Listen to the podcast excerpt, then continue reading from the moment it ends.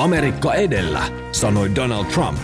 Ei, vaan Saksa edellä, vastasi Angela Merkel. Tapio Nurminen menee Eurooppa edellä. Yli vuoden kestäneessä pandemian vastaisessa taistelussa aletaan olla voiton puolella. Ikävä tosiasia kuitenkin on, että se toi taas päivänvaloon nipun Euroopan unionin heikkouksia. Kun kriisi iskee pyhistä periaatteista, esimerkiksi vapaasta liikkuvuudesta, ei jää paljon jäljelle ja sen varjeleminen yhteisillä käytännön toimilla on vaikeaa. Yhdessä keskeisessä turvallisuuskysymyksessä, eurooppalaisten terveysturvallisuuden vaalimisessa unioni osoitti hampaattomuutensa. Mutta pandemian aikana on myös nähty, että yhteiseen hiileen voidaan puhaltaa. Näin tehtiin rokotehankinnoissa, vaikka tuloksissa oli toivomisen varaa. Ja taloudellista integraatiota pystyttiin viemään eteenpäin. Yhteinen elpymisrahasto kaikesta suomalaisesta kiistelystä huolimatta on hyvä esimerkki tästä. Minun nimeni on Tapio Nurminen. Tämä on Eurooppa edellä podcast. Tällä kertaa pohditaan, tarvitaanko koronan jälkimainingeissa enemmän vai vähemmän Eurooppaa. Mukana keskustelemassa Yleisradion kokenut EU-kirjeenvaihtaja Susanna Turunen, tervetuloa. Kiitos. Hiljattain vuoden eurooppalaiseksi valittu tutkija Timo Miettinen, tervetuloa. Kiitos. Ja sitten todellinen EU-konkari, entinen lähettiläs, komissaari, keskuspankkiiri ja nykyinen tietokirjailija Erkki Liikanen. Tervetuloa. Kiitos. Mä tiedän, että olette kaikki asiantuntijoita näissä EU-asioissa ja haluatte, että aina mennään faktat edellä, mutta otetaan kuitenkin tähän alkuun sellainen tunnekysymys. Nyt kun tätä savottaa, koronasavottaa siis, on, on menty puolitoista vuotta kohta, niin mikä on teidän tuntumanne? Aloitetaan Susannasta. Vahvistiko tämä pandemia tätä 27 maan liittoa vai kävikö siinä päinvastoin? Lyhyin perusteluin. Good grief. Mä sanoisin näin, että tämä kriisi on osoittanut sen, että kansalliset ja yhteiset intressit voi mennä todella solmuun. Me ollaan onnistuttu monissa asioissa, mutta me ollaan myöskin epäonnistuttu monissa asioissa. Ja, ja sen puiminen tästä eteenpäin on se tärkeä asia minun mielestä. Että, että, mä en voi sanoa, että ollaan epäyhtenäisiä tai että ollaan yhtenäisiä, mutta on aika iso sotku edelleenkin. Hyvä. Mitä mieltä Timo? Jos me ajatellaan sitä ikään kuin vaihtoehtoista skenaariota, joka oli ehkä kuumimmillaan silloin huhtikuussa 2020, kun puhuttiin jo Italian eroamisesta, puhuttiin siitä, että Kreikan valtiolainojen korot nousee, Ranska oli hyvin tyytymätön Eurooppa-projektiin jo pitkän aikaa. Niin kyllä sitten niin tavallaan sellaisiin kaikkiin pahimpiin skenaarioihin suhteessa, niin kyllä nämä rokotehankinnat ja, ja erityisesti elpymisrahasto, niin on, on rakentaneet jonkinlaista niin yhteistä näkemystä ja yhteistä tarinaa. Sitten on totta kai sit joitakin sellaisia vanhempia kehityskulkuja, kuten esimerkiksi tämä Itä-Euroopan autoritäärinen kehitys, joka on sitten tavallaan tullut uudella tavalla esiin, kun puhuttiin budjetin oikeusvaltiomekanismista ja kun äh, Unkari esimerkiksi on ajautunut yhä enemmän tiiviiseen yhteyteen Venäjän ja Kiinan kanssa rokotehankintojen ja erilaisten lainajärjestelyjen kautta. Joten äh, isossa kuvassa mä sanoisin, että tämä on yhtenäisyystarina, mutta sitten on joitain näitä disintegraatiokehityksiä, joita sitten tämä kriisi on myös vahvistanut. Erkki. Joo, kiitos hyvin samalla linjalla kuin Timo. Ehkä sanoisin sen vaan, että kyllä tämä elpymispaketti kokonaisuus kuitenkin, se kyettiin päättämään ja ratkaisemaan Brysselissä, oli suuresti harkittu, niin oli iso läpimurto. Ja siitä on ansiota suurille jäsenmaille. Saksa oli tässä tärkeä. Saksa usein kuitenkin tarvittaessa laittaa pelin Euroopan puolesta vähän enemmän kuin kansallisen edun. Suomella oli myös siinä oma tärkeä rooli. me pidi sitä suurena läpimurtona. Se oli tätä tilaisuutta varten, ei mikään pysyvä ratkaisu, mutta se oli iso saavutus. Toinen asia, joka mä luulen jälkeen tulee näyttämään aika hyvältä, on tämä rokotejuttu. Pitää muistaa, että Eurooppa on se maanosa, joka on tuottanut rokotteita Eurooppaan ja myös muualle maailmaan. Britannia ja USA on pitänyt kaikki rokotteet kotonaan. Ja tämä BioNTech Pfizer, hieno saksalainen tarina, myöskin Moderna, niin on saaneet eurooppalaisen lääkeviraston luvan yhtä aikaa – lääkkeet toimitaan yhtä aikaa kaikkialle Eurooppaan. Ja nyt nämä toimitukset ovat erittäin laajat, tämä tilanne etenee nopeasti. Et tässä oli välillä tämmöistä sekannusta, epäselvyyttä, mutta mä luulen, että historian valossa tämä rokotetarinakin on yllättävän hyvä. Ja oli hyvä, että oli eurooppalainen järjestelmä, mutta jokaisen maan viranomaiset käsittelisi asiaa erikseen. Niin vaikea on ollut, mutta luulen, että järjestelmä tämä näyttää paremmalta. Susannalla oli heti tähän kiinniotto, mutta mennään tästä. Tämä oli hyvä johdanto Erkiltä siihen, että mennään tähän itse terveysasiaan, eli siihen, että miten me pystyttiin hoitamaan tämä, tämä kun se korona lähti liikkeelle vuoden 2020 alussa. Ja me tullaan sitten näihin rokotteisiin myös, mutta jos katsotaan sitä alkua ja katsotaan, missä tilanteessa Italia silloin oli, niin niinä ensimmäisinä kuukausina, oletko samaa mieltä, Sanna, Eurooppa ei kyllä näyttänyt kauhean solidaariselta yhteisöltä? Ei, ja, ja tässä mä ajattelin, että mä heti niin kuin opponoin kollegojani, että et, et, ei Eurooppa tässä ole hirveän hyvin selvinnyt. Meillä on ollut riitaa jäsenmaiden välillä, meillä on ollut eri puraa siitä, miten ihmisiä kohdellaan rajoilla ja miten saa kulkea. Ja kun mä nyt istun ja asun täällä Brysselissä, niin mä oon elänyt tämän kanssa yli vuoden. Ja, ja tuota, äh, on ollut hämmästyttävän, hämmästyttävää huomata, kuinka eri linjaisesti EU-jäsenmaat on suoriutunut tehtävistään hoitaakseen kansalaisensa turvallisuuden ja niin edespäin. Ja siitä eteenpäin, kuinka huonosti me ollaan pystytty organisoimaan yhteistyötä. Jos Belgia sanoo yhtä, niin Saksa sanoo toista. Ranska ja Italia, että et, et, tämmöinen niin sekasortoinen tila, joka on kohdannut nimenomaan kansalaisia. Nyt mä en puhu päättäjistä. Päättäjät pääsee lentämään ja heillä on diplomaattipassit ja et cetera. Mutta niin kansalaiset, että et onhan tämä ollut sellainen niin kuin määräysten soppa, josta kukaan ei ota enää tänä päivänä selvää. Mä oon yrittänyt selvittää tätä viikoittain. Minne mä pääsen, mitä mä voin tehdä. Mä oon saanut nyt ensimmäisen rokotteen. Mutta Eurooppa on jäljessä rokotteista pahasti, jos katsotaan Britanniaa, jos katsotaan Yhdysvaltoja, jos katsotaan Kiinaa. Me ollaan todella pahasti jäljessä. Mun kysymys on, miksi, kun me kaikki haluamme kehua itseämme, että joo, Emma on niin hienosti ö, antanut luvan kaikille näille neljälle rokotteelle ja niin, et, et, cetera, et cetera, niin miksi me ollaan jäljessä koko aika? Ja tämä liittyy isompaan eurooppalaiseen kuvaan. Miksi me olemme jäljessä? Tämä on mun kysymys. Saako jatkaa tästä? Saa jatkaa, Erkki, Erkki täällä, joo. Mä olin tammikuussa Kiinassa, kun tämä kriisi alkoi. Se oli sikäli herkkä hetki, että Kiinassa 2003 kuoli hyvin läheinen ystäväni Pekka Aro SARS-tautiin, ja oli ensimmäinen vastaava kriisi. Kiinalla oli kaikki valmiudet, ne oli rakentunut tämän SARSin seurauksena. Se oli kauhean dramaattinen asia. Tässä oli paljon hakua tässä matkalla, koska monet näistä toimivaltuuksista, mitkä liittyy, ne on terveysasioita, jotka eivät ole EUn toimivallan piirissä. Ne on kansallisia mutta eikö nyt olisi hyvä aika juuri viedä niitä, niin kuin e- enem, tässähän on juuri kohta, jossa tarvitaan enemmän Eurooppaa. Kyllä, kyllä sitä voidaan harkita, mutta palaan tähän lääkeasiaan, että se on selvää, että se lääkelupa olisi voinut tulla nopeammin, mutta jos me puhutaan periaatteesta, että tehdään nämä sen mukaan, että tieteellinen arvio tehdään, sitten hankitaan, hankitaan luvat ja oikeudet. Oltiin myöhässä, koska Biontechin lääkkeet tuli vähän myöhemmin. Mutta nyt se kulkee hyvin. Että mä puhun niin pitkässä aikavälissä, mä uskon, että tämä näyttää paremmalta kuin tänään. Ja tämä rokotteiden edistyminen kaikissa Euroopan maissa on erittäin nopea. Mä luulen, että me ollaan kuukauden perästä ihan toisessa tila- tilanteessa. Britit etini nopeammin, ne käytti omat rokotteensa kotimaassa ja toivat muualta sinne, eivät auttaneet muuta maailmaa. USA myöskin käpristyi sisäänpäin. Että Eurooppa kuitenkin kestää sen arvion siitä, että hoidettiin omaa aluetta ei riittävän hyvin, mutta myöskin pidettiin huolta köyhistä kehitysmaista. Tämä tauti ei koskaan saada hallintaa, eli me kehitysmaista huolta. Tämä täytyy pysäyttää kaikkialla maailmassa. Erkki on kyllä uskollinen siitä, että se, se aina jaksaa puolustaa, puolustaa EUta, mutta Timo, minusta tässä on iso kysymys on se, että, että tässä nähtiin, tämä on, aina sanotaan Suomessa, että EU on tällainen turvallisuusprojekti, ja nyt tämä terveysturvallisuus meille ensimmäisen kerran oikeastaan osoitti, että tämä on hyvin keskeinen asia. Meidän pitää pystyä yhdessä tekemään. Mä vähän komppaan sillä tavalla Susannaa, että, että kun on täällä Euroopassa, niin tämä näyttää todella hankalalta ja sekavalta. Onko tässä, Timo, sun mielestä yksi sellainen kohta, jossa tätä integraatiota voitaisiin lisätä?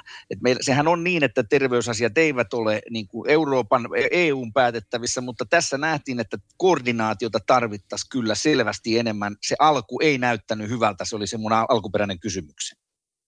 Kyllä varmasti näin on, ja, mutta että mäkin ajattelen, että se ikään kuin selitys sille, että miksi, miten tämä toimivaltojen jako on muodostunut. Se on historiallinen ja se tulee siitä, että EU on kuitenkin hyvin vahvasti ollut sisämarkkinaprojekti, jossa sitten tämmöiset perustavat talouteen ää, tai terve, terveyteen ja turvallisuuteen liittyvät kysymykset, ne on kuitenkin jätetty niin vahvasti sinne kansallisvaltion kompetenssien puolelle.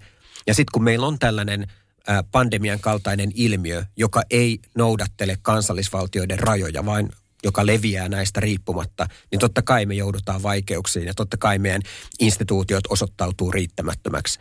Ää, ehkä niin kuin yksi tavallaan hieman harmillinen pointti tässä elpymisrahastokokonaisuudessahan oli se, että – kun sitä alun perin suunniteltiin, että 500 miljardia olisi maksettu suorina tukina ja, ja sitten Pohjois-Euroopan vaatimuksesta sitä pienennettiin siihen 390 miljardiin, joka tarkoitti ennen kaikkea leikkauksia näihin EU-budjetin kautta koordinoitaviin uusiin ohjelmiin, jossa oli mukana nimenomaan näitä pandemiavarautumisjärjestelmiin liittyviä aloitteita.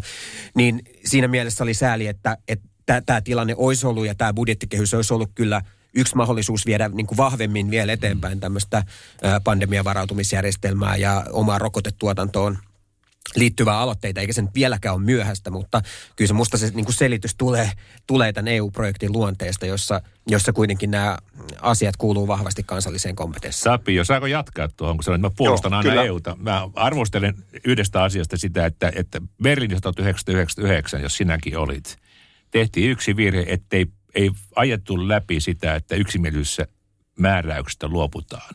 Jätettiin tämä veto-oikeus jäsenmaille ja Britannia oli keskeinen syy, jos pidettiin sitä kiinni. Nyt Britannia on ulkona ja Unkari käyttää sitä hyväksi. Se oli suuri historiallinen virhe ja on edelleen siitä, siitä samaa mieltä. Mutta toinen asia pitää muistaa, että tämä budjettiratkaisut, joita tehtiin, siis talouskehysten suhteen 1999, joka mahdollisti EU-laajentumisen, niin tämä viime kesän paketti on seuraava samaa suuruusluokkaa. Ja kyllä mä nostan hattua, että tuommoisessa paineessa, kansainvälisessä tilanteessa, kotimaisessa paineessa, valtioiden päämiehet teki sen päätöksen läpi ja sitten siitä on seurannut pitkä demokraattinen prosessi. Vaikein Suomessa, jos on varmaan paljon väärinkäsityksiäkin, mutta se kuitenkin kulkee. Tämä on varmasti hyvä. Susanna, sulla oli varmaan tähän terveysasiaan vielä. Joo, mä haluan muistuttaa, mä yritän koko ajan asettaa itseni kansalaisen, olkoon kansallisuus mikä tahansa asemaan. Ja mä mietin, että kun meillä on tämmöinen hieno yhteinen Schengen-alue, niin tässä terveysasiassa ei bakteerit ja, ja virukset tunne rajoja. Joten mun kysymys kuuluu, että eikö tällainen asia olisi juuri sellainen, jossa se yhteinen päätöksenteko on elintärkeää. Tässähän oli, mutta tässähän oli selvästi niin, että, että myös tässä rokotehankinnassa, jota minäkin olen paljon kritisoinut, niin oli niin, että, että se, että lähdettiin yhdessä viemään, niin sehän näyttää paperilla hyvältä, eikö niin? Juuri Mutta näin. Sitten kuitenkin, sitten kuitenkin, kun mentiin eteenpäin, niin jäsenmaat halusi kertoa ikään kuin sellaista omaa rokotetarinaansa. Kukaan ei oikeastaan halunnut sanoa, että hei, tämä oli nyt yhteinen asia. Me itse asiassa voisimme tässä yhdistää voimia tässä terveydenhuollossa ja, ja juuri näissä asioissa, mistä Susanna puhuu, niin enemmänkin, vai mitä Timo? No mutta se on just näin Tapio. Mutta mut ajatellaan tätä rokotetodistusta, jota nyt yritetään saada tulevaksi. Niin mi, mitä se auttaa ja ketä se auttaa, jos jäsenmaat eivät ota sitä käyttöön tai laittavat omia karanteeni- tai rajamääräyksiään voimaan. Sillähän ei ole mitään merkitystä. Eikö niin? Tapio, mä otan tähän vielä tästä rokotteesta. Tämä rokote on iso asia. Tulin tästä ohi tuosta Jätkäsaaren rokotekeskuksesta. Tällä hetkellä nelikymppiset Helsingissä saa rokotteet. Ja kysymys, että miten ne saadaan sinne paikalle. Tämä etenee erittäin nopeasti. Se oli huonon näköinen se alku. Mutta otetaan nyt vähän perspektiiviä tämän taudin kanssa. Mä luulen, että juhannukseen mennessä Eurooppa edennyt pitkälle ja silti on ollut yhteinen politiikka ja huolettu vähän maailmastakin. Mä ymmärrän, että toimittajan pitää aina nähdä se suuri kohu ja skandaali ja sotku. Ei, ei tässä ole mitään mä, mä katson tätä, ei, katsotaan tätä pitkää kaarta, niin tämä on mennyt paremmin. Alku oli huono, lopputulos ratkaisee nyt sä, nyt sä käsität väärin, Erkki. Mä luulen, että me ollaan Susannan kanssa, Susannan kanssa siitä, se mitä me yritetään ajaa takaa, mä haluan kysyä tätä Timolta. Tässä on kysymys niin kuin periaatteesta ja siitä, että katsotaanko me eteenpäin. En mä usko, että meistä kukaan on sitä mieltä, että tämä nyt, nyt enää on niin huono tämä tilanne, mutta, mutta musta tämä osoitti, osoitti sen heikkouden, että tämmöisessä isossa asiassa meidän pitäisi pystyä tekemään enemmän, jos jossakin, niin tässä. Onko mä väärässä, Timo? Anna, anna, mä anna, koit, anna, Timo, anna Timo Ei, me saa, ei, tämän, tähän kysymykseen, että kyllä minäkin kannan EUlle lisää toimivaltaa, mutta Suomessa – Seuratkaa eduskunnan keskustelua. Kuinka moni taho esittää EUlle lisää toimivaltaa tällä alueella? Ei mennä nyt vielä siihen. Ei mennä vielä siihen. Anna, anna Timo vastata. Niin, no siis, jos vertaa esimerkiksi niin Britanniaa ja, ja EUta, jotka nyt on musta tässä ne keskeiset vertailuparit, niin on totta, että varsinkin maaliskuussa se tilanne näytti huomattavasti paremmalta Britannian suuntaan. Siellä oli 100 ihmistä kohden 0,8 rokotusta päivässä. Mutta nyt kun katsotaan tilannetta toukokuun osalta, niin se tilanne on oikeastaan normalisoitunut. Britannia on tippunut suurin piirtein samoihin EU-maiden kanssa. Ja, ja uskon, että ei tämä niin isossa kuvassa, niin se alku nopea startti, joka tuli osin siitä, että Britannia otti tämän niin kuin ennakoivan hyväksynnän käyttöön tässä rokotetuotannossa tai rokotteiden hyväksymisessä, niin se antoi semmoisen pienen etumatkan, mutta se on selkeästi tasottunut. En, en, mä, mä en, siis rehellisesti en usko, että tästä jälkikäteen kerrotaan sellaista tarinaa, että Britannia hoiti tämän kokonaisuutena jotenkin erityisesti paremmin. Mutta että sitten mitä tulee tähän yhteisiin toimiin, niin ky- kyllä musta se keskeinen kysymys on, on silti se toimivalta ja se instituutioiden puuta.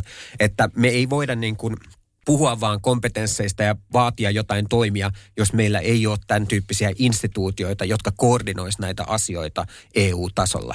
Ja nyt me ollaan pikkuhiljaa yrittämässä luoda sen tyyppisiä rakenteita tämän pandemian varautumisjärjestelmän kautta, mutta että me ei voida vaatia ikään kuin toimia sellaisilta instituutioilta, jotka ei yksinkertaisesti ole olemassa. Ja, ja näin mä tämän, tämän, tämän kuvion näen.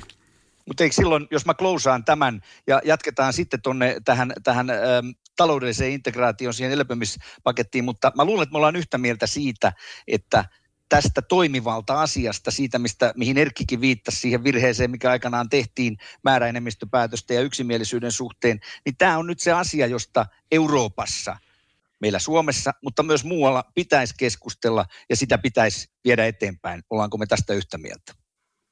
Tapio, mä oon tässä samaa mieltä ja se täytyy käydä juuri läpi. Meidän täytyy hyväksyä, että suvereniteetti pannaan tällä alueella yhteen. Mutta historia on se, että terveyden alueella se on ollut kaikkein vaikeinta. Muutamia askelia on saatu, mutta sillä sairausvakuutusjärjestelmä, terveydenhuolto on kansallisia. Jatketaan tästä eteenpäin ja mennään äh, tähän historialliseen sopimukseen, joka on kuohuttanut Suomea – oikeastaan aika paljon enemmän kuin se on kuohuttanut mitään muuta EU-maata. Toki Italiassa on käyty voimakasta keskustelua, mutta vähän eri pohjalta kuin, kuin tuota noin Suomessa ja, ja, ja täällä Saksassakin siitä on paljon keskusteltu. Öm, kun jos mä ymmärsin teitä kaikkia oikein, aloitetaan Susan, Susannasta, niin tämä paketti oli kuitenkin aika iso askel eteenpäin. Onko se uhka vai edistysaskel? Miten sä eurooppalaisittain arvioisit sitä, Susanna? Mä haluan sanoa näin, että et, et, et se oli historiallinen niin kuin monessa mielessä ensinnäkin, jos, koska mä seurasin tämän euro- ja finanssikriisin erittäin läheltä täältä Brysselistä silloin kymmenen vuotta sitten, niin mä sanoisin näin, että kerrankin EU oli suhteellisen nopea vastaamaan tarpeisiin ja haasteisiin. Ja, ja kaikki ne kolhuineen ja haavoineen se syntyi, ää, ei nyt ennätys pitkässä kokouksessa. Tästähän on tunteja laskettu, että oliko se nyt Nitsan kokous 2000 vai oliko se tämä. Mutta tuota, se, että pystyttiin niin kuin yhteistuumin päättämään, mitä meidän tarvitsee tehdä ja mitä me tarvitaan, koska me tiedetään, että, että miljoonat eurooppalaiset on menettänyt työpaikkansa, kymmenet tuhannet firmat on mennyt nurin yli vuoden aikana, jotain täytyy tehdä. Mutta siis se todellisuus on tietysti se, että että kaikkein suurimman taakan kantavat jäsenvaltiot. Jäsenmaat, jotka ovat tehneet lisäbudjetteja toisensa jälkeen auttaakseen ja tukeakseen niin kuin oman maansa taloutta, tämä on niin kuin rikka rokassa, mutta se tarkoittaa sitä, että se, missä me toimitaan yhdessä ja missä me voidaan tehdä yhteistyötä, on nyt tehty. Itse asiassa mun mielestä huomattavasti tärkeämpi kuin tämä elvytyspaketti on se seitsemänvuotinen budjetti, joka kuitenkin luo semmoisen pitkän aikavälin näkymän ja, ja, ja turvallisuuden jäsenmaille. Tämä on se, mitä me halutaan ja tähän me kohdistetaan voimamme. Okei, no sitten se 750 miljardia, se kohdistuu uusiin haasteisiin, yllättäviin, niin kuin tähän pandemiaan, niin kuin digitalisointiin, viherryttämiseen, etc. Ja, ja ne on sellaisia, joita ei ole lyöty lukkoon siinä pidemmän aikavälin budjetissa. Ja mä ajattelen näin, että, tämä oli hyvä suoritus. Minkä takia Suomessa siitä nousi farsi, on mulle mysteeri. Mä oon seurannut kaikki nämä eduskuntakeskustelut ja tätä poliittista keskustelua. Ja mä mietin, että miksi niin kuin Euroopassa, demokratiassa, jossa enemmistö päättää, ja nyt enemmistö päätti yhteistuumin, yksimielisesti tästä koko paketista, niin Suomessa vähemmistö, eli oppositio, vie tätä keskustelua. Ja tämä on mulle semmoinen kysymys, jota mä oon miettinyt, että minkä takia Suomessa me mennään oppositio edellä? Jatketaan sieltä. Onko kommentteja? Kumpi aloittaa? Aloita Timo sinä välillä. No mä ajattelin, että tämä niin merkitys liittyy ennen kaikkea siihen, että, että tässä on taustalla tämä oppimiskokemus. Samoista kysymyksistä hän puhuttiin tietyissä määrin jo vuonna 2010, 2011, 2012 siitä, että euromaiden pitää koordinoida paremmin finanssipoliittista elvytystä, jotta me päästään yli tästä kriisistä. No tämä silloin epäonnistui ja se taho, joka ratkaisi tämän kriisin, oli tietysti EKP ja erityisesti Mario Draghi, joka 2012 sanoi, että ne markkinatoimijat, jotka lähtee spekuloimaan yksittäisten valtioiden kaatumista vastaan, ne ei tule onnistumaan. Me tullaan pelastamaan tämä projekti. Aloitettiin isot valtionlainojen osto-ohjelmat ja EKP sitten hellitti painetta tä, tässä suhteessa. Tietysti me ollaan nyt myös siinä mielessä eri, erityyppisessä tilanteessa, että meillä nyt ollaan pitkään eletty nollakorkojen aikaa. Me EKP ostaa käytännössä mandaattinsa puitteissa kaikki valtionlainat, mitä se pystyy – Joten silloin se kysymys on, että mitä, mitä keinoja on sitten jäljellä, jos me halutaan tehdä tätä, nousta tästä yht, ikään kuin yhteisesti tästä taloudellisesta kriisistä. Ja silloin tällainen niin kuin koordinoitu elvytys on äh, ikään kuin järkevä ja, ja looginen vastaus siihen. Äh, onko se sitten riittävää ja miten hyvin äh, se vastaa sitten näihin uusiin tarpeisiin ja, ja ikään kuin sitten kaikkihan, kaikkihan, nyt on tullut tavan, tavanomaiseksi sanoa, että siinä on, siinä on puutteita ja se on, se on epätäydellinen ja se ei ole paras mahdollinen myöskään Suomen kannalta. Mutta että olennaista on se, että me ollaan opittu niistä virheistä, joita me ollaan tehty viimeisen kymmenen vuoden aikana ja valittu olennaisesti toisen tyyppinen lähestymistapa. Se on musta se, se isoin opetus tässä. No sitten on tietysti vielä nämä isommat kysymykset siitä, että eihän nämä euroalueen perusongelmat siitä, että meillä on erilaisen – tuottavuuskehityksen maita, meillä on eri, erilaisia niin kuin taloudellisen kehityksen maita, ne ei ole kadonneet mihinkään. Nämä perustavat epäsymmetriat. Ja, ja tämä tulevaisuuden haaste liittyykin siihen, että mikä on se järkevä malli sitten, että maat voi tehdä suhdannepolitiikkaa myös jakso, jatkossa ja, ja miten me hoidetaan tämä myöskin niin kuin yhteinen suhdannepolitiikka siinä tilanteessa, jos vastaavia kriisejä tulee. Ja suomalainen keskustelu ei musta tämän kysymyksen suhteen ole, ole, ole vielä ollut kovin rohkaisevaa, vaan meillä on nyt ehkä semmoinen pelko jäänyt tästä, että et, et jotenkin me pelätään tätä yhteisvelkainstrumenttia itsessään näissä, näissä niin kuin tulevaisuuden, tulevaisuuden haasteiden ratkomisessa. Ja tässä ehkä sitten lähtisin enemmän niin kuin lähestymään tätä kysymystä nimenomaan niistä tulevista ongelmista käsin. Meillä on tämä suhdannepuoli ja meillä on isot ilmastointi, investointihaasteet ja, ja muut, joita, joita meidän pitää ratkaista. Ja, ja siinä mielessä ehkä vähän vähemmän keskittyisin niin kuin ikään kuin institutionaalisiin mekanismia enemmän, enemmän katsoisin niiden isojen kysymysten kautta myöskin tätä talous, talouspoliittista koordinaatiota. Mitä Erkki on mieltä? Joo, en ota kiinni tuosta Susannan puheenvuorosta. Kyllä tosi, toki tämä seitsemänvuotinen rahoituskehys on tärkeä mulla on ilo ollut vastata siitä aikanaan, kun se Berliinissä, Berliinissä hyväksyttiin. Se on tärkeää, mutta miksi tämä elvytyspaketti on tärkeää? Että siinä oltiin globaalissa kriisissä ja koko maailma katsoi, että kykeneekö jokainen maa osaa ratkaisemaan nämä asiat kohdaltaan. Kyllähän elvytyspaketti oli merkittävä läpimurto. Ja se, että EU kykeni päättämään, luomaan uutta kriisissä, joka ei ollut kenenkään EU-maan aiheuttanut. Minusta se oli hyvä asia. Toinen kysymys, että miksi tämä kestolo on ollut epäasiallista, niin meillähän on semmoinen ongelma Suomessa, että kokenut hallituspuolue joutuu aina vaikeuksiin, kun se on oppositiossa suhteessa EU-politiikkaan.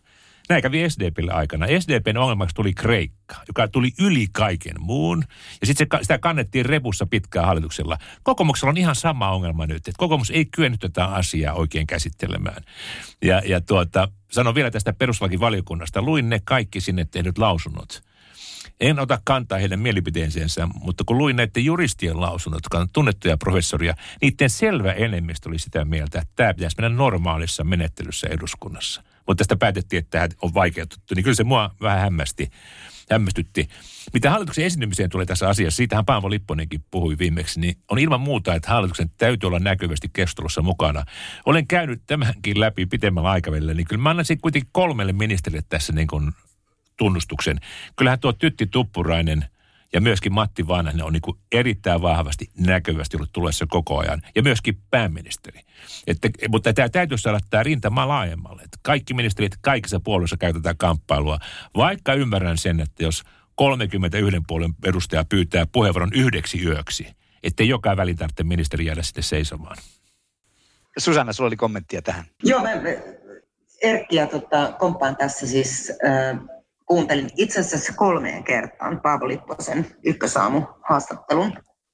Ja tota, mun täytyy sanoa, että mä en ole pitkään aikaan kuullut äh, niin visionääristä puheenvuoroa. Edelleen vanha herra, pääministeri, puoluejohtaja ja niin edespäin, niin tuota, Paavo Lipposella on aina ollut ottamatta kantaa puolueen politiikkaan tai puolueeseen, niin, niin hänellä on ollut niin se visio, mitä meidän tulisi tehdä.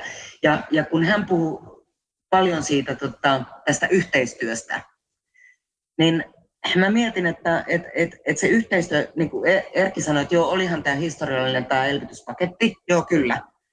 Se tuli huomattavasti nopeammin kuin silloin eurokriisin aikana yksikään paketti josta voi syyttää tietysti niin kuin kaikkia jäsenmaita tai instituutioita, mutta tuota, ja yhtä lailla vanhanen pitkäaikaisena pääministerinä puolusti sitä, että hallitus on tehnyt päätökset, hallitus on allekirjoittanut sopimuksen, mikä tämä ongelma on, joka, jolla mä viittaan just tähän, että viekö oppositio Suomen politiikkaa. Tytti Tuppurainen on erittäin arvostettu poliitikko täällä Brysselissä. Hän on hyvin selkeä ja, ja puolustaa niin kuin nimenomaan sitä hallituksen linjaa. Ja hallitus on demokraattisesti valittu. Ja mun kysymys edelleenkin kuuluu, että, että minkä takia meillä Suomessa politiikka menee oppositio edellä? Että et tämä koko keskustelu tästä no sehän ei, kyllä ole, ei se ole kyllä Susanna kauhean poikkeuksellista. Siis kyllähän oppositio vie silloin, kun sillä on, on tämmöinen painoarvo ja asia on tämmöinen, kyllä se muuallakin vie, että mä en ihan ehkä nyt tota allekirjoittaisi. Mutta sä tiedät Karlsruhe merkityksen Saksassa. Se on totta, se on vähän toisenlainen instituutti. No niin, mutta he eivät edes ottaneet valitusta tästä elvytyspaketista käsittelyyn. Se on tuo tärkeä pointti. Niin. Se on tärkeä ja, pointti. Ja, ja sitten Suomessa yhtäkkiä perustuslakivaliokunta viisi veisaa siitä, mitä niin kuin Erkki sanoi, asiantuntijat sanoo. Sehän on politiikkaa. Se, on, se, se, ei, se ei ole asiantuntemusta, vaan se on politiikkaa. Ja tämä on se mun kysymys. Miksi Suomessa annetaan politiikan mennä oppositio edellä, kun meidän pitäisi mennä hallitus edellä, niin kuin demokraattisesti pitäisi. Eikö vaan? En mä tiedä, kommentit. Vaaleista vaaleihin mennään. Timolla on tähän kommentti. Niin mä ajattelen, että kyllä varmaan yksi selitys on tämä eurokriisin perintö. Ja se jotenkin näkyy tässä suomalaisessa keskustelussa siten, että me katsotaan tätä Euroopan tilannetta aika paljon niin kuin sisältä käsin. Ja kun tämän tyyppisiä yhteisiä aloitteita tehdään, niin me ollaan aina hyr- aika huolestuneita tästä tulonsiirtoelementistä, mi- mis, jossa se ajattelu on se, että mitä tahansa Euroopassa tehdään taloudellisesti, niin se on aina jonkinlainen nollasummapeli, jossa rahaa siirretään Suomesta nettosaajamaille. Ja, ja tämä keskustelu on minusta jonkin verran erityyppinen Keski-Euroopasta käsin. Ja varsinkin Ranskassa ja Saksassa, niin mun nähdäkseni paremmin ymmärretään myös tämän elvytyksen ikään kuin geopoliittinen tai globaali luonne. Se, että me kilpaillaan meidän talouden rakenteiden uudistamisessa, talouskasvussa myös Yhdysvaltain ja Kiinan kanssa. Jolloin tämä, tämä elvytys ei näyttäydy pelkästään nollasummapelinä, vaan hankkeena, jossa pyritään modernisoimaan ylipäätänsä ää, Euroopan talouden rakenteita laajemmassa mielessä. Ja jostain syystä Suomessa me ollaan niin kuin kiinnitytty aika paljon tähän, tähän sisäiseen näkökulmaan ja tähän tulonsiirtonäkökulmaan. Ja, ja ehkä se on sitten jotenkin meidän niin kuin asemasta täällä Euroopan laitamilla. Toinen on se, että tämä keskustelu on todella paljon tosiaan Suomessa oikeudellistunut. Että se ei ole pelkästään tämä perustuslakivaliokunnan päätös, vaan ylipäätänsä sitä jotenkin lähestyttiin näistä, näistä niin kuin säännöistä käsin ei tämän elvytyksen oikeutuksesta tai taloudellisesta luonteesta käsin. Ja tämä on, tämä on myös ehkä toinen, toinen, toinen piirre, että siihen sisältyy tämmöinen kertomus, joka, jossa niin kuin hirveästi pelätään sitä, että ää, tässä luodaan jonkinlainen polkuriippuvuus tulevaisuuteen, joka, joka johtaa vieläkin suurempiin tulonsiirtoihin. Ja tämä, tämä niin kuin sisäisen näkökulman korostuminen on musta se avain, avain tämän suomalaisen keskustelun ja sen erityispiirteiden ymmärtämiseen lainaan Erkki sun, sun seuraajaasi, joka sanoi yhdessä toisessa keskustelussa jo viime tuota, noin syksynä, että, että ei voida lähteä siitä, että EU on tällainen e, oikeudellinen suojelukohde, että, että sen pitää kehittyä ja sen pitää pystyä vastaamaan näihin ratkaisuihin. Mä heitän tähän yhden sellaisen pallon teille kaikille vielä ennen kuin, ennen kuin katsotaan vähän tätä poliittista karttaa Euroopassa, niin, niin, ja se on se, että olisiko tätä helpottanut tätä keskustelua ylipäätään se, että kun tällainen instrumentti 750 miljardia tehtiin, niin, niin sitä ei olisi lähdetty jakamaan niin kuin se nyt tehtiin, eli se uitettiin pieninä puroina, toiset purot on tietysti vähän isompina eri jäsenmaihin, vaan että nimenomaan nämä suuret haasteet, digitalisoituminen, vihreä siirtymä, ne olisi tehty oikeasti yhdessä ja, ja, ja keskitetysti ja koordinoidusti niin, että ei olisi tullut sitten tällaista, tällaista niin kuin siltarumpusilppua. Sehän olisi vielä ikään kuin vienyt tätä Eurooppaa enemmän ja ehkä ei, ei olisi päästy näihin tällä niin kuin sisäistä kautta, niin kuin Timo sanoi, niin kiinni sillä tavalla, kun se olisi ollut enemmän tällainen iso projekti. Mutta Erkki, sulla oli tähän jotain. Mä ensin, ensin komppaan tuota Susanaa tuosta Paavo Lipposesta. Mä katsoin se ohjelman, niin soitin Paavolle ja sanoin vielä, että, että olit vielä niin hyvän tuulinenkin. Ja se ei ole ihan tavanomaista. Paavolla oli yksi viesti tässä keskustelussa, musta tärkeää. Se on se, että jokaisen sukupolven pitää tämä EU-tarina opiskella ja omaksua. Meillä on nyt 25 vuotta tullut siitä, kun me oltiin tultiin jäseneksi – ja koko tämän päättäjäpuolueen pitäisi aina käydä läpi ja tehdä sitä omaa projekti. Ja se työ on kesken. Vaikka mä kolme, neljä ministeriä voin mainita, että ne on tämän hoitanut hienosti, mutta tämä pitää olla koko sukupolven, sukupolven tarina.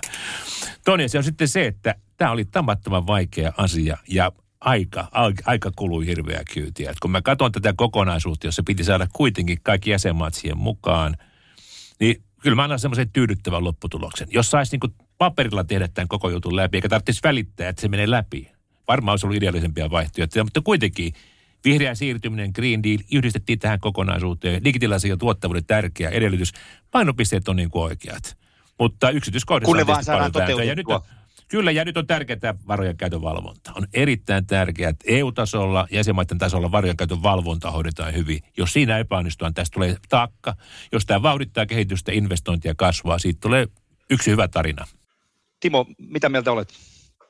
Kyllä mä ajattelen, että se, siinä on tietty kritiikin paikka, että äh, onhan se mahdollista, että varsinkin suurempi osa näistä olisi kanavoitu nimenomaan EU-budjetin kautta. Ja sehän oli nimenomaan se leikkauskohde, kun sit sitä kokonaissummaa lähdettiin pienentämään siitä alkuperäisestä 500 miljardista. Mutta sitten varmaan toisella puolella se argumentti on kuitenkin se, että, että eri maissa on vähän erityyppiset tarpeet.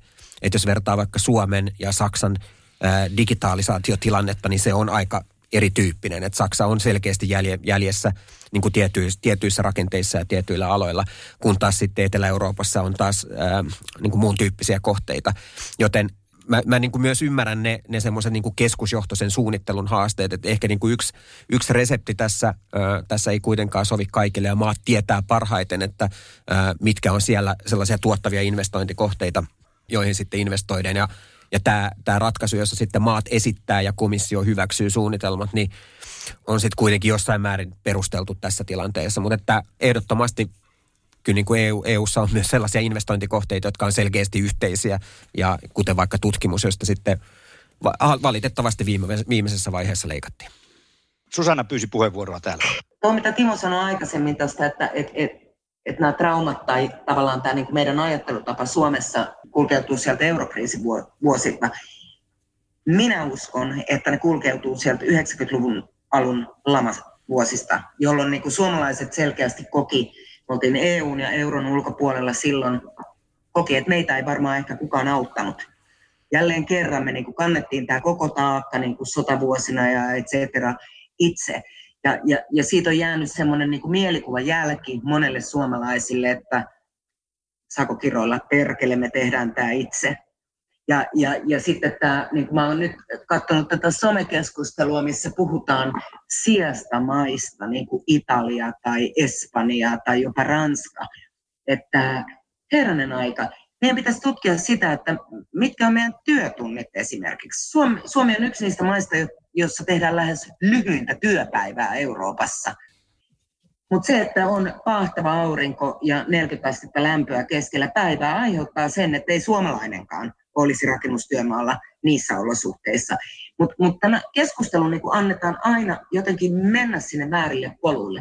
Ja sitä täytyy muistaa, että näissä Kreikan vuosista, Kreikka on maksanut tähän asti kaikki, mitä sen on pitänyt maksaa. Suomi ei maksanut euroakaan niitä Kreikan velkoja. Eikä tähän asti tästä uudesta paketista kenenkään velkoja. Että nämä, nämä niin kuin, tällaiset tosiasiat ja todellisuus ei tässä keskustelussa kohtaa, vaan meillä on vain tämmöisiä niin kuin mielikuvia. Mistä ne tulee, en osaa sanoa. Mutta mut mä veikkaan, että, että meidän täytyy niin kuin tarttua siihen, että tämmöinen faktan tarkistuskeskustelu ei edes riitä, vaan niiden, jotka päättää, ja nyt mä katson aina hallituksen hällä väliä, mikä puolue siellä on. Hallituksen tehtävä on johtaa Suomea ja Suomen politiikkaa. Saisiko tästä jatkaa pallot, joo, Tapio? Joo, ole hyvä Herkki ensimmäinen kohta, että mä oon samaa mieltä tästä näistä faktan tarkistuksesta, että erityisen tärkeää meillä on nämä asenteet muuttaa Suomessa. Suomessa edelleenkin esitään yksinkertaisia, vääritettyjä, pilkkaavia kuvia muista jäsenmaista, kuten Italiasta ja Espanjasta. Se kertoo huonosta yleissivistyksestä, se on erittäin vahingollista. Toinen asia tälle meidän keskusteluongelmalle niin on se, että Palan Max Jakobson, joka, jota sain pitää suurena mentorina pitkän aikaa, niin hän sanoi mulle kerran, että Meillä on yksi ongelma suhteessa EU-hun. Me emme, emme olleet koskaan mukana ensimmäisessä maailmansodassa. Ja sitä yrittämme ei siksi ymmärretä. Meidän ainoa suhde on suhteen Venäjä ja Neuvostoliitto. On tavattoman iso asia. Mutta tämä sovinto Saksa-Ranska välillä rauha se on meille vieressä. Me ei siksi ymmärretä sen kaikkia seurauksia. Se oli varmasti hyvä klousaus tälle. Jos mä saan teiltä vielä tähän loppuun ennen kuin me lopetamme tämänkertaisen Eurooppa edellä podcastin, niin, niin semmoisen luotauksen jokaiselta, mitä tulee nyt tapahtumaan tämän seurauksena Euroopassa poliittisesti. Kakku on tietysti aika laaja, valitkaa joku fokus sieltä. Yksi iso kysymys on tietysti se, että tuleeko tästä nyt vielä jonkunlainen oikeistopopulistinen rekyyli. Italiassahan on vähän merkkejä siitä. Saksassa esimerkiksi ei ole. Ranskan presidentinvaalit on erittäin mielenkiintoiset. Ja sitten esimerkiksi aika jännittävä on se, että, että äh, sosiaalidemokraatit on oikeastaan kaikkialla, no Suomessa tilanne on nyt toinen kuin on hallitus, mutta sellaista niin kuin nousua ei ole nähtävissä, vaikka oltaisiin nyt menossa vähän kaiketi enemmän tällaiseen kiinsiläiseen talouteen ja niin edelleen, niin ainakin väitetään. Mutta otetaan sellainen kierros vielä tähän loppuun. Susanna aloittaa. Missä sä näet niin kuin suurimmat ja mielenkiintoisimmat poliittiset kysymykset Euroopassa tässä lä- lähimmän vuoden puolentoista aikana? Mä oon nyt seurannut tätä tulevaisuuskonferenssikeskustelua. Ja mä soitin mun siskon Likalle tässä aikaisin aamulla ja kysyin, että mitä sinä odotat Euroopalta? Niin hän sanoi, siis käyttää 30 seuraavaksi, vakautta. Mä puhuin mun miehen kanssa kysyin, mitä sä odotat Euroopan tulevaisuudelta? Hän sanoi, että hän haluaa säilyttää tämän meidän järjestelmän, mikä meillä on, demokraattisen Euroopan.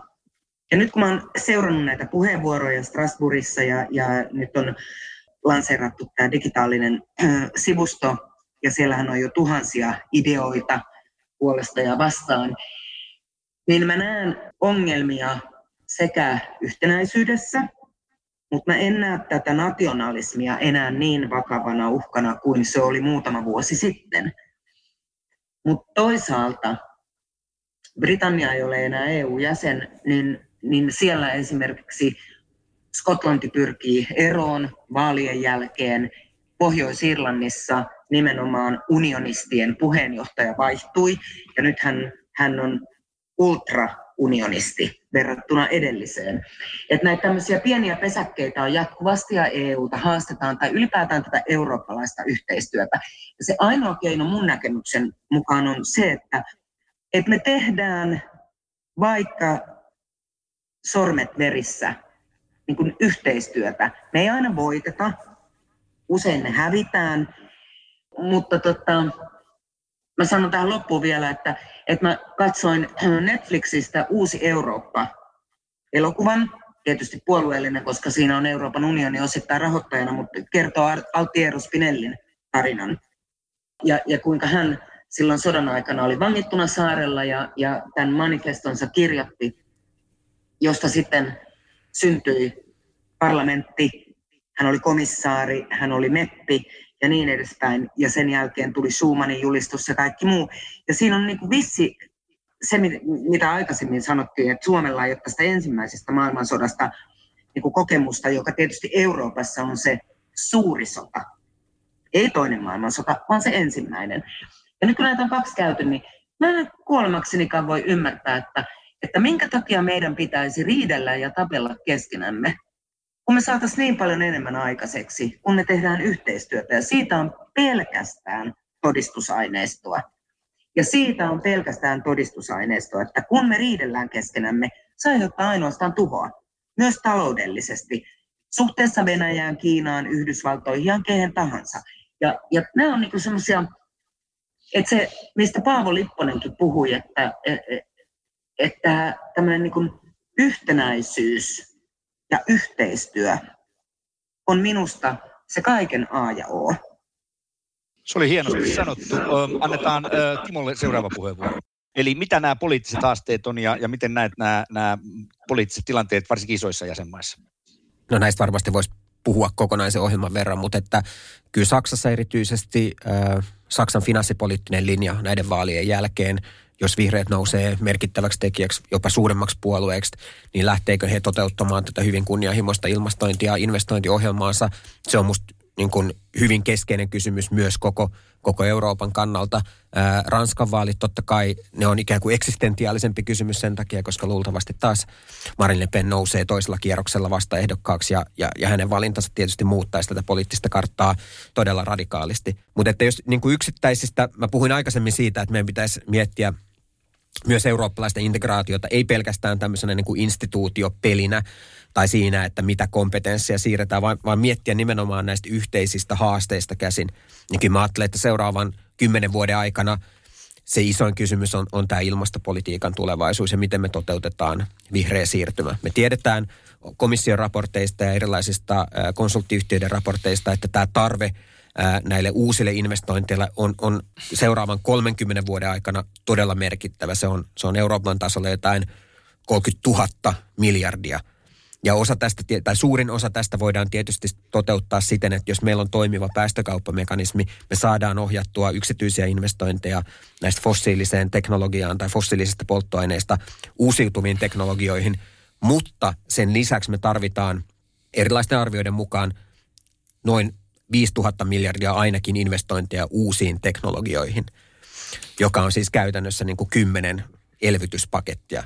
Totta kai nämäkin voidaan osittain tehdä kansallisesti, mutta että tässä on myös paljon sellaista, mikä olisi hyvinkin järkevää tehdä nimenomaan Euroopan tasolla koordinoidusti. Esimerkiksi eh, investoinnit uusiin teknologioihin, eh, tutkimukseen, eh, tämän tyyppisiin asioihin, jossa nämä ulkoisvaikutukset on, on kaikkein suurimmat, jossa kaikki ikään kuin hyötyy kaikista eniten. Ja innolla odotan esimerkiksi sitä, että miten komissio sitten tulee nyt, käsittääkseni pitäisi tänä, tästä, tänä kesänä tulla ehdotuksia tästä päästökauppamekanismin uudistamisesta ja mahdollisista hiilitullien käyttöönotosta ja, ja, ja, ja tämän tyyppisistä asioista, niin siinä mä näen, että, että se potentiaali on, on myös suurin. Ja, ja, ja Suomessakin ehkä me ollaan taas asennoidutaan tähän keskusteluun jo, jo valmiiksi sillä, että, että me ei haluta missään tapauksessa laajentaa päästökauppaa liikenteeseen, koska sitten meidän vienti kärsii ja näin. Mutta että tämä on sellainen kysymys, joka on meidän pakko ottaa tosissaan, jos me halutaan toteuttaa Pariisin ilmastosopimuksen sitoumukset. Ja, ja, ja tämä ilmastokysymys on sellainen, jota mun, mun nähdäkseni ei voi missään tapauksessa ohittaa. Hyvä. Miten Erkki, annetaan Konkarille viimeinen puheenvuoro? Samaa mieltä tästä vihreästä siirtymästä. Ilmastokysymys tulee hallitsemaan lähivuosikymmeniä ja se suuri muutos, joka on nyt tapahtunut, on se, että demokraatit voitti vaalit. Biden palasi Pariisin ilmastosopimuksiin. EU-USA on kumppaneita ja tähän tulee väistämättä joutuu tulemaan mukaan myöskin Aasia. Sillä on suuri vaikutus myöskin meidän asemaan suhteessa muihin maihin, koska öljyn kulutus alkaa laskea. Venäjän talouteen se on peruuttamaton muutos. Tässä pitää tehdä yhdessä työtä ja sitä varitsee, mutta euro ei voi, ei voi tehdä sitä yksin. Brysselissä jos luullaan, että se tehdään yksin, niin se tarvitaan johtajuutta, mutta tarvitaan myös yhteistyökumppanuutta. Ja tässä on hyvin pärjätty. Toinen asia on sitten tämä digitalisaatio. Siinä on kaksi ulottuvuutta. Yksi on tämä, että tarvitaan investointia, että saadaan tuottavuus kasvamaan, saadaan talouteen vauhtia, saadaan enemmän aikaa. Ja siinä on tämä perusohjelma on hyvä. Toinen puoli on sitten se, että tämä tekoälyn vaikutus ja eurooppalainen suvereniteetti on tavattoman suuri asia. Mä luulen, että EU ja USA löytää tässäkin ehkä toisensa. Että meidän täytyy katsoa niin, että tekoälyä, digitalisaatiota käytetään meidän arvojen mukaisesti, ihmisoikeuksia, vapauksia kunnoittain, ja tämä asia pysyy niin kontrollissa. Nämä kaksi on tämmöistä isoa, isoa palloa. No, mitä noihin kompetenssia ja toimivaltuuksiin tulee, niin pidetään siitä toinen, toinen podi sitten joskus. Kiitos. Näin me tehdään. Susanna saa naisena vielä vähän kommentoida Erkkiä, mutta vaan vähän ja lyhyesti, koska sitten lopetetaan. No, ihana kuunnella kahta viisasta miestä, mutta mut mä haluan ajatella tätä koko ajan niin kuin kansalaisen näkökulmasta. Et, et, Tämä tulevaisuuskonferenssi, jota on nyt haukuttu jo niin kuin moneen kertaan mitättömäksi tai pitkäveteiseksi tai kaukana kansalaisista, mutta tässä on pointti se, että mikä Euroopan tulevaisuus on, riippuu kansalaisista. Ja tässä nimenomaan halutaan niin kuin jalkautua eri jäsenmaissa ja kuunnella kansalaisia ja tehdä yhteenveto. Ja, ja tässä mä tuun taas siihen, mitä Paavo Lipponen sanoi. Riippumatta puoluetaustasta on tämä yhteistyö. Jos ei meillä ole yhteistyötä, niin ei meillä ole mitään päätöksiäkään. Ja, ja me tänä päivänä, miten maailma elää ja liikkuu, niin meidän täytyy kuunnella kansalaisia, koska monet ongelmat, jotka meillä on, johtuu myös siitä, että ei ole kuunneltu kansalaisia, mitä he haluavat ja mitä he tarvitsevat. Ja, ja tässä mä, niin kun, mä toivon, että tästä tulee hyvä projekti. Me nähdään se ensi keväänä Eurooppa-päivänä, kun kaikki on vedetty yhteen. Mutta tota, olkoon se sitten digitalisointia tai vihreitä tai Euroopan viherryttämistä, kilpailukyvyn kasvattamista, työpaikkoja, ihan mitä tahansa toimia, niin me ei pystytä niihin ilman yhteistyötä. Hyvä. Siihen kai on aika hieno lopettaa tämän, tämänkertainen Eurooppa edellä podcast. Oikein paljon kiitoksia. Meillä oli harvinaisen hieno rinki. Kiitos Erkki Liikanen, kiitos Timo Miettinen, kiitos Susanna Turunen. Tämä oli siis Eurooppa edellä podcast. Muistakaa kaikki vinkata vielä kavereille kaikilta tunnetuilta alustoilta löytyy. Ja tähän mennessä keväällä on tehty jo kymmenen jaksoa. Katsotaan miltä sitten syksy näyttää. Nyt lähdetään kesätauolla. Kiitoksia. Tämä oli siis Eurooppa edellä podcast, jota tuotetaan yhteistyössä EU-parlamentin keskuskauppakamarin, Helsingin seudun kauppakamarin sekä elinkeinoelämän tutkimuslaitoksen kanssa.